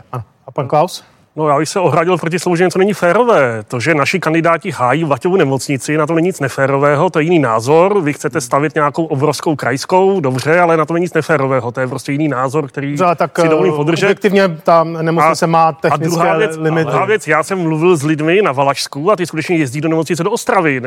Nevyužijí, jako nemají tam nemocnici, kterou jim dělal Zlínský kraj, a říkají mi, že je to jakoby nezajímá, protože oni musí jezdit do Ostravy nebo do Olomouce, no. A jinak Pekarová se hlásila, Okamura už přestal útočit na Trikoloru a zaútočil taky tady na lidovce, tak to bylo milé. Já už bych se potom rád posunul k daním, takže pojďme na sebe reagovat. Já bych od útočení se přesunula k té praktické politice a k těm výsledkům, které mohou i naši kandidáti ukázat. A my máme náměstka zdravotnictví právě v Královéhradeckém kraji, Aleše Cabicera, který je lídrem naší kandidátky, a jemu se za to období těch 4 let podařila úžasná věc, a totiž, že už za pár týdnů se bude otevírat velký nový pavilon v rámci Náchodské nemocnice. Byla jsem se tam podívat. Je to skutečně špičkové zařízení, na které se mohou obyvatelé z celé spádové velké oblasti těšit. A takhle to je jakoby mustr pro nás, jak to má fungovat i v každém dalším kraji, kde budeme přítomně ve vedení, tak to budeme dělat. Pan Okamura se hlásil? Já jsem chtěl jenom zareagovat na tu zlínskou nemocnici. Oni jsou tam já pocházím poměrně ze Zlínska, takže to tam znám velmi dobře, byl jsem tam i senátorem. A ty názory jsou tam dva, a to je odborníků a lékařů. Za prvé, ti, co bydlí blízko těch Malenovic u Zlína, tak samozřejmě říkají, budeme mít blíž všechnu péči a bude to dobré. Ti, co bydlí ovšem v odlehlejších místech Zlínského kraje, a jak víte, tak tam to trvá opravdu hodně daleko, když jedete i ze Vsetína, o někom, že nejsou tam dálnice, že jo, někam směrem na Zlín, na Jány Luhačovice, všechno je to hornaté, tak právě mají obavu a říkají to ti lékaři, že vlastně tou velkou nemocnicí se stáhnou ti lékaři do té velké nemocnice, i ty odborný pracoviště různý, a že se zhorší právě naopak dostupnost péče právě v těch okrajových místech Zlínského kraje. A říkají to skutečně lékaři, víte, že i v rodině mojí bývalé přítelkyně, její tatínek byl lékař, její bratr je lékař dokonce, takže já to mám z první ruky a jezdí tam na záchrance a jsou to dlouholetí praktici a proto jsem si díky nim pohyboval tam v lékařském prostředí a ty názory jsou skutečně dva. Podle mého názoru je to otázka na krajské referendum, aby právě po volbách občané mohli na základě té nové politické reprezentace by měli znovu rozhodnout o tom, co si o tom myslí, protože je to opravdu rozpolcené půl na půl. Tak, pane Rakušan. Ale tady se jako shodnu s panem kolegou Klausem, vždyť tohle je ta reálná politika. Jsou tady dvě vize, dvě řešení a pane Okamuro, ti voliči vědí, kterou volí stranu a podle toho rozhodnou určitě v těch krajských volbách. Tedy já věřím tomu, že ta nová reprezentace, která vzejde z voleb, jasně rozhodne i v této věci. A potom druhá poznámka. Vy jste nám tady říkal, a stihne se to za jedno období, to, co vy navrhujete? No nestihne, ale to je prokletí politiky přemýšlet pouze v horizontu jednoho volebního období. My máme dávat nějaké dlouhodobější strategie. Teď jste mi nahrál, pan Filip chtěl ještě jistě reagovat, ale ne, pan Rakušan mi nahrál. Já jsem nechtěl. Teď jsme se totiž dozvěděli, že bude zrušena velmi pravděpodobně, nebo pravděpodobně bude zrušena superhrubá mzda. A teď vyvstala otázka, na jak dlouho, zda navždy, nebo na dobu 2 let, a co bude pak. Pane Filipe, je KSČM ochotná vládě pomoci se zrušením superhrubé mzdy a případně za jakých podmínek? Protože to souvisí s výběrem daní. My jsme se tady bavili o tom, že podle odhadu ministerstva financí klesne příjmy krajů asi o 9,2%. Odhad, bude to možná ještě menší přínos, tak jste pro zrušení superhrubé mzdy a vytvoření, řekněme, 80 miliardového vákua v rozpočtu? No, Komunistická strana Čech a Moravy nikdy superhrubou mzdu nepodporovala, byl to docela podvod na lidi, byla to i mina pro další vlády následující po tom, co udělal Miroslav Kalousek s Petrem Nečasem, ale na druhou stranu my jsme pro její zrušení, ale zároveň po vládě požadujeme, aby se vrátila k diferencované dani, protože nejsme pro zrušení superhrubé mzdy za cenu dalšího vytvořeného schodku rozhodnutím vlády. To, že teďkon schodek, který souvisí s poklesem ekonomiky, který je dá covidem a tou pandemií, to je jedna věc, ale proč bychom měli my podporovat řešení, které samo o sobě vytvoří další schodek? To nejsme a budeme o tom vyjednávat velmi tvrdě. A byla by to tedy daň z příjmů, ale diverzifikovaná, to znamená odstupňovaná. Vrátili se k diferencované daní. Podívejte se, v řadě zemí Evropy, v řadě zemí světa je diferencovaná daň. Není to nic špatného, je to naopak ekonomicky logické řešení. Jestli se podíváme do Německa, abych neříkal klasický příklad Švédska nebo Japonska, kde jsou ty největší nebo nejvyšší rozdíly a pásma, která zajišťují, že ti bohatší platí opravdu i vyšší daň. Tak, pane Jurečko, KDU-ČSL. Já už jsem to tady předtím zmiňoval a já tam vidím několik problémů. Za prvé, obrovský výpadek do státního rozpočtu, který není řešen. Kdo ho jednou zaplatí? A ta debata přijde. Za rok, za dva budeme řešit, kdo to zaplatí. Zaplatí to střední a nízkopříjmoví lidé v České republice. To pan premiér zatím neřekl. Proto podle mě i pan prezident Zeman oprávněně vstoupil do té debaty a řekl, pozor, je to nejenom výpadek rozpočtu v tomto roce a příštím, respektive příštím, ale kdo to zaplatí a na koho to, jak to dopadne. Pak je další záležitost. To tedy říkal i guvernér Národní banky. Ano, rozpočty měst a obcí a krajů, to jsme také tady zmiňovali, také velký. To jsou další kumulované výpadky, které to přinese. A já tedy za nás za KDU říkám, když už tedy chceme snížit daně pracujícím rodičům především, tak my jsme to uplatňovali ve vládě Bohuslava Sobotky. Díky KDU jsme rodinám dali 5,5 miliardy korun víc v roce 2017 oproti roku 2013 tím, že jsme zvyšovali slevy na děti. Takže teď bych viděl daleko jednodušší, operativnější mechanismus, zvýšme slevy na poplatníka, manžela, manželku a na děti. To je úplně jednoduchá operace, nemusí se složitě měnit účetní systémy firm, což ponese více náklady pro ty firmy. To také nikdo neřekl. A pojďme případně snížit daňovou zátěž odvodů na straně zaměstnavatelů za zaměstnance. Ale stejně u toho bude muset... vytvoří výpadek ve výsledku, pořád ano, se bavíme o té splnici. A já za nás říkám, pak ano, potom přijďme s tím, že chceme progresivní zdanění, ale opravdu zdanění, které má tu progresi třeba ve 4 pásmech. Ne to, co tady navrhováno, což odskáčou. To by bylo zjednodušení daní středně a nízkopříjmové skupiny. Já si myslím, že pokud je tady skupina lidí, kteří z tohoto státu bohatli v době kuponové privatizace a podobně, tak ti mají být solidární dneska s tím státem a mají na těch daních zaplatit víc. Já jsem dneska ve skupině více příjmových osob a mé zatížení si myslím, že dneska není adekvátní. Jsem připraven, otázkou abych je, dokázal státu... Ty skupiny, o kterých mluvíte, daní v České republice nebo někde jinde. To jsem řekl otázku. Takže ve výsledku, jestli by se... Já bych si dovolil v zásadě nesouhlasit. Vy hájíme stanovisko, že daně mají být nízké a jednoduché. To je prostě základní věc, těch výjimek a dalších věcí, to je vždycky cesta do pekel. Ty nejbohatší lidi, o kterých mluvíte, ty tomu se vždycky nějak vyhnou, ale já bych hájil ty lidi se středními a třeba i vyššími příjmy. Teď řada těch lidí poctivě pracuje, odvádí tady na těch fyzických sfouků daní. A ještě řeknu jednu věc, čili ty daně mají pro každého stejné. A když někdo víc vydělává, zaplatí víc. Rovnou procentuální daň nebo rovnou daň. A jediná věc, která to právě zvýhodňuje pro ty lidi s nižšími příjmy, je ta odečitatelná položka. My jsme navrhli už v parlamentu ji zvýšit, 11 let se nezvyšovala. Ta průměrná mzda byla 23 000 a ta odečitatelná položka je stejná, ale tě průměrná mzda 33 nebo já nevím kolik. No, čili v realitě se ty daně zvýšily. A nejvíc právě těm chudším lidem, protože tam ta odečitatelná položka hraje nejvyšší roli. Když tady už někdo poslanec, tak už o tom ani neví, kolik mu dá ty 2000, které nedaní. A ještě řeknu jednu věc. Já jezdím po té republice a ten dopad, já se daleko víc bojím té ekonomického koronaviru upřímně, a ten dopad je jako separátní. On je na někoho velký, na někoho malý. Já když mluvím s těmi lidmi, kteří dávají práci 2 lidem, 5 lidem, často ty firmy jsou teďka na pokraji krachu a zase řada státních úředníků vlastně se nic neděje, možná mají akorát home office, i ty velké korporáty se dokážou sáhnout na ty peníze od té vlády daleko spíš než ty střední a menší. Čili ten stát taky musí začít šetřit. Zatím si šetří nebo utahují ty opasky jenom ty lidé, kteří pracují a živí tento stát, a ten stát to musí dělat taky. Já jsem kvůli tomu navrhl, aby poslanci nebrali žádnou mzdu. Tušil jsem, jak to dopadne, čili jako nemyslel jsem, že to projde, ale chtěl jsem otevřít tu debatu, ať ten stát hergot začne taky šetřit prostě na těch zbytných věcech. A zatím se to neděje a to je prostě cesta, která nikam nevede. Pane Okamuro? Tak hnutí SPD prosazuje zrušení superhrubé mzdy, protože chceme nechat více peněz pracujícím lidem v peněženkách. Druhou věcí je, že teda trošku je hezké, jak tady verbálně lidi říkají, že by chtěli zvýšit slevu na poplatníka. Jestli vidím dobře, tak jediný reálný návrh zákona, který zvyšuje tu slevu na poplatníka, je z pera naší poslankyně SPD Lucie Šafránkové. Ten už tam leží 3 měsíce. Já bych chtěl říci, že ta sleva na poplatníka se skutečně nezvyšovala už 12 let a my díky našemu návrhu, který navrhuje SPD, tak by každému pracujícímu člověkovi, a to i pracujícímu invalidnímu, starobnímu důchodci, studentovi, i zaměstnanci, i živnostníkovi, by zůstalo v peněžence v průměru 1035 korun navíc měsíčně. Takže budu rád, když to podpoří ostatní. Bohužel pravda je, že vládní koalice to podpořit nechce.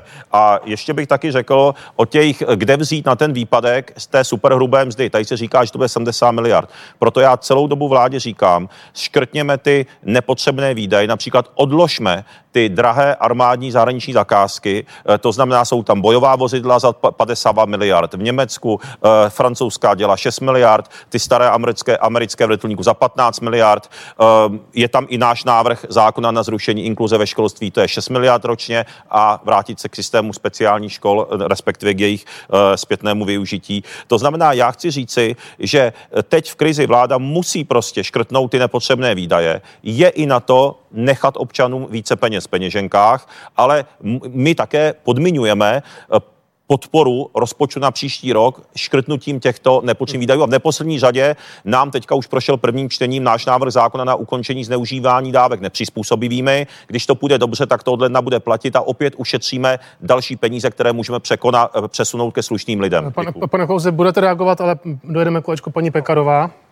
Superhrubá mzda už měla být dávno zrušena. V roce 2012 ji naše vláda, nebo s účastí TOP 09, zrušila. Vláda v 2015 ji znovu zavedla a tudíž se tady o tom teď skoro už každý rok vede nějaká debata. Já už téměř nevěřím tomu, že Andrej Babiš to myslí vážně a že to je teď jenom taková zase snaha před těmito volbami ještě nalákat i lidi, kteří jsou zaměstnaní, daňové poplatníky. My ale určitě stojíme o to, aby tento konstrukt zrušen byl, ale nejenom na 2 roky. To je opravdu hloupost, nesmysl, který nedává vůbec žádný význam. Navíc je otázka, jestli i to je vůbec myšleno vážně, jestli to není zase nějaká snaha teď tady hrát nějakou clonu, který, aby jsme odklonili pozornost třeba od situace zdravotní. A to je tedy náš postoj. Já chci ještě doplnit k tomu, co tady zaznívá. Opravdu se obávám těch dopadů, které koronakrize v zdravotní má na ekonomiku. A vláda opravdu měla by dát jasnou záruku všem těm, kterým buď zavírá, anebo nějak omezuje jejich živobytí, jejich podnikání. Měla by jim dát záruku toho, že jim také podá pomocnou ruku. Dneska opět dochází k omezování provozů, ať už jsou to restaurace, noční bary a tak dále. TOP 09 předložila zákon, odškodňovací zákon takzvaný, který jasně dává jistotu všem těm, kteří podnikají a živnostníkům, že pokud se něco takového děje, tak stát automaticky musí pomoci s úhradou fixních nákladů. To je věc, kterou prosazujeme. Co se týče toho výpadku, já bych taky chtěla mít trošku delší prostor, kolegové se tady také rozběhli i k jiným tématům. Co se týče toho výpadku na straně rozpočtu, to vůbec neberme na lehkou váhu. To je opravdu obrovská, já neříkám, že vy 80-90 miliard. Ano, právě, a o tom se také bavme. A tady musí stát začít šetřit sám na sobě. Ne na lidech, ale na sobě, protože ten za poslední léta, za posledních dvou vlád významně nabobtnal. Myslím si, že jsme si málo kdo všimli na toho, že by efektivita tohoto státu byla větší tím, že nabral další a další úředníky. Neříkám, že to má dopadat třeba na učitele, ale v případě těch úředníků je to o tom, abychom udělali jasné úspory, abychom tedy zhodnotili, jestli ty agendy, které vykonávají, jsou určitě potřebné, jestli to není jenom kontrola zase dalších těch právě, kteří na ten stát vlastně vydělávají, těch živnostníků a podnikatelů, ale tedy tyto věci omezit a tím ušetřit na provozu státu, tak abychom pokryli ty výpadky, které pak by byly v případě zrušení superhrubé mzdy. Pane Rakušane? Mě vadí ta bohorovnost té současné vlády. Prostě 500 miliard schodek tady máme, daně zvyšujeme nebo snižujeme, superhrubou mzdu teda zrušíme, potom si řekneme, že jenom na 2 roky, co do toho vstoupí pan prezident, kde je těch 70 miliard, které prostě vypadnou, kde je seženeme, města a obce neseženou. Podívejte se na města a obce v České republice, a to je jedno, z jaké strany tam sedí starosta. Jak zareagují na krizi? No začnou šetřit. Začnou šetřit sami na sobě, začnou snižovat ty zbytné výdaje, které mají, protože nevědí, co je čeká. Co udělá naše vláda? Vláda navýší schodek, navýší zadlužování naší země a nedává nám žádnou vizi, co chceme, ta superhrubá mzda. No za normální situace pryč s ní, je to úplně nesmyslný institut, jednoduché daně jsou základem toho, aby je lidé platili a fungovali. Ale v této chvíli, pokud skutečně nám nikdo neřekl, jakým způsobem dáme 70 až 90 miliard korun na města a obce, no tak tím zastavíme to, co říká pan premiér. Pan premiér hovoří, musíme se z krize proinvestovat. Jestli prostě kraje, města a obce v České republice, kde je na tisíce projektů vydáno stavební povolení, nebudou mít finanční prostředky na investice, no tak v tom případě se z toho neproinvestujeme. Dálnice se nestaví, takže stát to asi nezvládne. Nechme ty peníze lidem, nechme peníze městům a obcím, nechme je krajům a uvidíte, že se z té krize dostaneme. Nová informace, možná pro nás tady, pro všechny ve studiu, ministr zdravotnictví Roman Prymula řekl Respektu, že už na příštím jednání vlády zřejmě navrhne nouzový stav. A jestli se nepletu, tak příští jednání vlády je příští pondělí po volbách, to znamená, že v prvním říjnovém týdnu bychom mohli být zpátky v nouzovém stavu. Jasný, zatím to není blíže specifikováno. Co by to obsahovalo, pane Klausi? Já jsem chtěl reagovat tady, vy jste dokončil to kolečko, ano. Tak já jsem chtěl pana Okamuru, vy jste velice dobrý řečník, ale musí to být jakou oforu v realitě také někdy, čili to, že vy jste jediní navrhli zvýšení základní odečitatelné položky, není pravda. Trikolora navrhla v rámci zákona o digitální dani navýšení té základní odečitatelné položky. Myslím, že i ODSka měla takovýto návrh a myslím, že i pan Pirát Ferjenčík měl takovýto návrh, tak jenom aby jsme se jako drželi realitu, tady... to někdy hezky zní, ale jako ještě je také dobré se držet fakt. Vy jste tady všichni odpověděli na otázku, jestli jste nebo nejste pro zrušení superhrubé mzdy, ale v podstatě nevím, jestli divák teď zná výsledek toho mého dotazu. Vláda nutně potřebuje někoho z vás, aby to prosadila. Tak kdo hlasuje pro zrušení superhrubé mzdy? No jako pan, tak to je jedině pan Klaus. Není tak jednoduché, ano, ne. My nevíme, co vláda předloží, ale no to nevíme. Vy jste pro. No tak vláda říká, že by zrušila superhrubou mzdu na 2 roky, nebo absolutně. Počkejte, pane moderátore. My jsme principiálně pro, ale přeci my musíme počkat, co nám přijde do té sněmovny. No protože Takže oni, to není tak jednoduchý. Takže principiálně pro, ale ještě jsme to neviděli. Takže... Ano. Já nejsem tak chytrý člověk jako tady ty ostatní, tak já to mám velice jednoduché. Já jsem nedal moc slibů, když jsem kandidoval do sněmovny, ale jeden jsem dal, a sice, že nikdy nezvednu ruku pro jakékoliv zvýšení daní a naopak vždycky podpořím všechno, co daně snižuje. Takže ano. Já to opravdu jednoduché. Toto opatření, byť je teda hloupé a ještě 7krát jaksi rozvidlené od pana prezidenta dvouleté, tak přece jenom je to snížení daní, takže to podpořím. Mhm. Paní Pekarová, nebo pan Filip, paní Pekarová, takhle. Jednoduše, já za prvé, až si to přečteme, určitě se vyjádříme zcela konkrétně a já jsem řekl ty podmínky. Pokud tam bude řešení, které nespůsobí další díru do rozpočtu, další deficit, tak ano. Pokud tam nic takového nebude, tak proto nemůžeme zvednout ruku, protože nejsme proto, abychom ještě ponížili ty těžce zkoušené finance. A jenom poslední věta. Byla to mina, kterou dala vláda TOP 09 ODS té vládě následující, nebo těm vládám následující, a byl to podvod na lidi, protože z 15% se zvedali daně téměř na 20% a bylo to opravdu tak řešení, které ještě zhoršilo situaci v České republice, protože odebralo lidem peníze. To bylo evidentní a prohloubilo krizi v České republice. Ráda, že nakonec tedy mě pan Filip předběhl a mohu reagovat na tady ty jeho lži, protože není pravdou. A šetřte slovy podvod na lidech. Byl to podvod na lidech, paní kolegyně. Tedy rozhodně není pravda, že by šlo o zvýšení daně na 19%, ano, ale když máte to reálné ze superhrubé mzdy, tak je to ve své podstatě 21%, takže o snížení šlo. Takže tady nemaťte lidi, respektive nelžete, z toho se nedá. Každý to viděl na své peněžence, paní kolegyně. Neviděl, protože to nezačalo platit. Nemáte pravdu. Prohloubili jste tím krizi. Neviděl, protože to nezačalo platit, protože to Sobotkova vláda stihla dřív zrušit. Ano, taky se můžu vyjádřit. Proč my říkáme, na rozdíl tady od pana Klause, že se nejdřív na ten návrh superhrubé mzdy musíme podívat. Samozřejmě jsme pro zrušení superhrubé mzdy, protože taky může dopadnout s tím vládním návrhem tak, jako když SPD navrhovalo daň zrušení nabití z nemovitosti.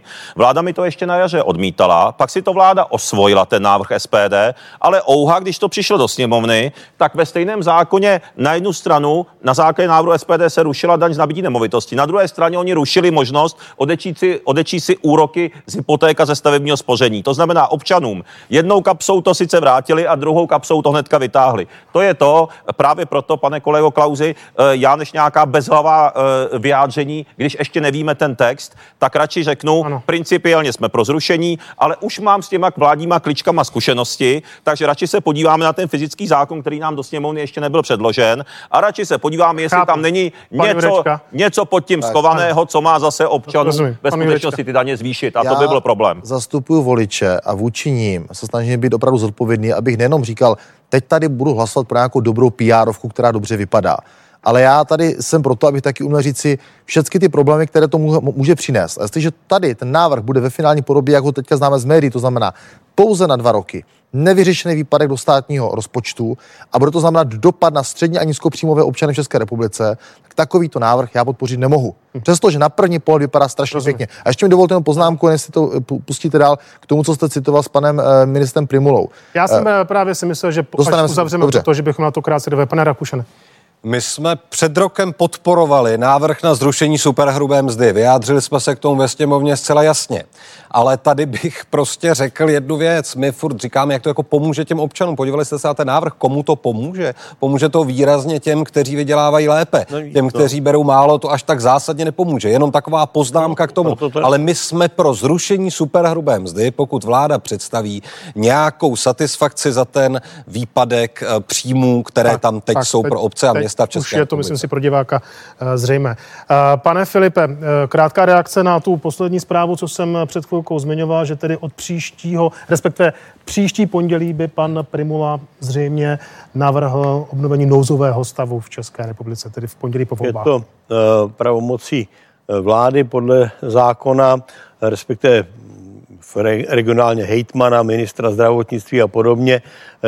Ten stav, je to otázka, já neznám údaje, které má pan ministr zdravotnictví a předpokládám, že proto má dostatek údajů. Za druhé, že to nevystřelil a že to bude projednávat ve vládě a vysvětlí to i Poslanecké sněmovně. Ano, paní Jurečka?